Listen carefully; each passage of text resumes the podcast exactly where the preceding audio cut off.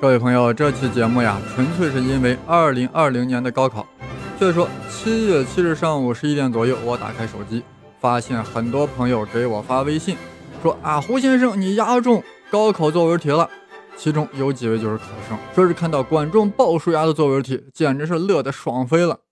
原来，原来是全国一卷的作文，是个阅读材料，讲的就是管仲和鲍叔牙。分别辅佐齐国的公子纠和公子小白争夺国君之位的故事。哎呀，关于这个管仲和齐桓公的故事，如果各位考生提前听过胡先生文史札记中的管仲系列，那对管仲与鲍叔牙之间的博弈啊，还有与齐桓公之间的博弈，那简直是太清楚了。八百字岂能过瘾？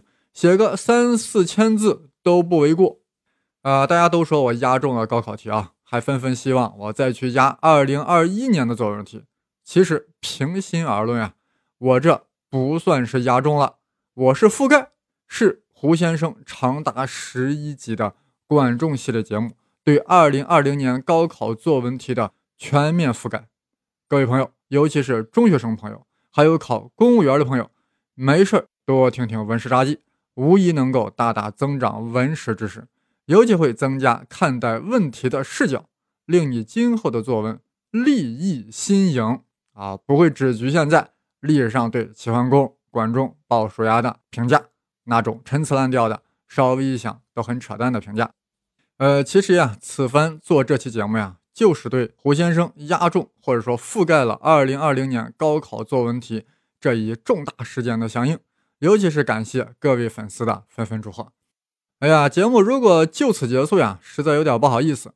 既然押中了管仲和齐桓公，那我们就再讲讲他俩的事儿，而且是大事儿。话说周平王东迁洛邑，王室势威，不能号令天下。诸侯国以强并弱，齐国、楚国、秦国、晋国开始做大做强。但是齐桓公为何能成为春秋第一位霸主，在春秋筑墙中建立霸权呢？原因很多，此番就从齐桓公的大战略说起。其实这个大战略啊，就是四个字：尊王攘夷。这大家都知道，但是尊王攘夷具体是怎么回事？到底是怎么运作的？为何尊王攘夷就能构成霸权？这可不是字面上这四个字所能呈现的。啊，需要胡先生在这里为大家解读一番。我们先谈谈攘夷。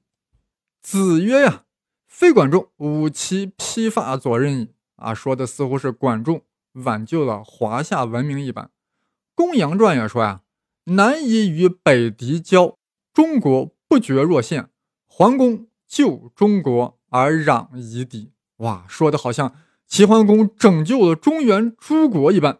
其实呀，这些都是夸张之语，是后世之人为了吹嘘齐桓公和管仲的功业，故意将那时的华夏之国，好像说的已经被夷狄威胁的快要亡国了似的。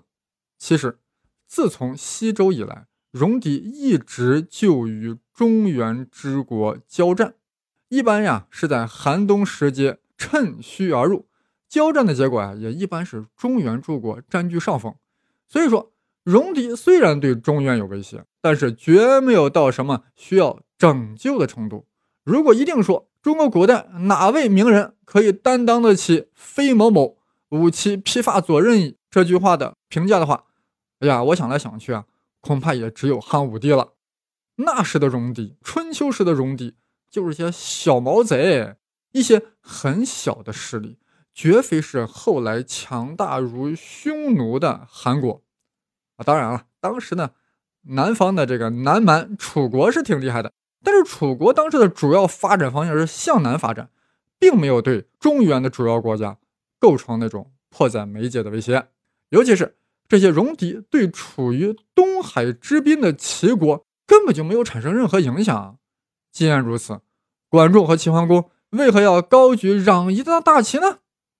难道他俩是要做华夏文明的守护神吗？啊，当然不是，他俩的目标是要让齐国走向霸权，目的就是要称霸。那怎么称霸呢？哎，纯粹靠武力恐怕不行，因为华夏文明圈中还有强大如晋国的存在，名义上也不正。为什么呢？当时的周王室虽然示威，但名义上还是天下的共主。就是说，你齐桓公还没有那个称霸的威望，你的硬实力和软实力都不够。所谓称霸，就是要让周边小国都服从你。怎么服从你？你要有硬实力，也要有一定的软实力，而其他大国也要承认你的霸权地位，那更需要软硬实力兼备才行。为此，齐国必须要立威。怎么立威呢？也就是说，必须要建立领袖的威望。如果立威，征战那就是最常用的方式。那打谁呢？哎，一则要师出有名，二则必须要一战必胜。哎呀，管义务，管仲打开地图一看啊，小白呀，我们就打山戎吧。为什么？齐桓公感到很懵呀。山戎隔了我们那么远，又跟我们不接壤，从来没惹过我们。我们这啊，长途跋涉向北走那么远，打山戎干嘛？管仲说呀，我们为啥要打山戎？我告诉你吧。呃，各位朋友啊，今天真的有些忙，就先讲到这里吧。反正是今年高考，我押中了作文题，这是这期节目的重点。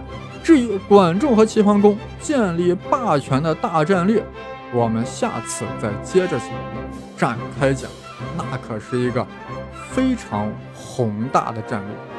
我觉得当今的政治家都应该感受一下这个大战，那我们一般人更要听听了，是不是？好了，谢谢各位收听，我们下次再见。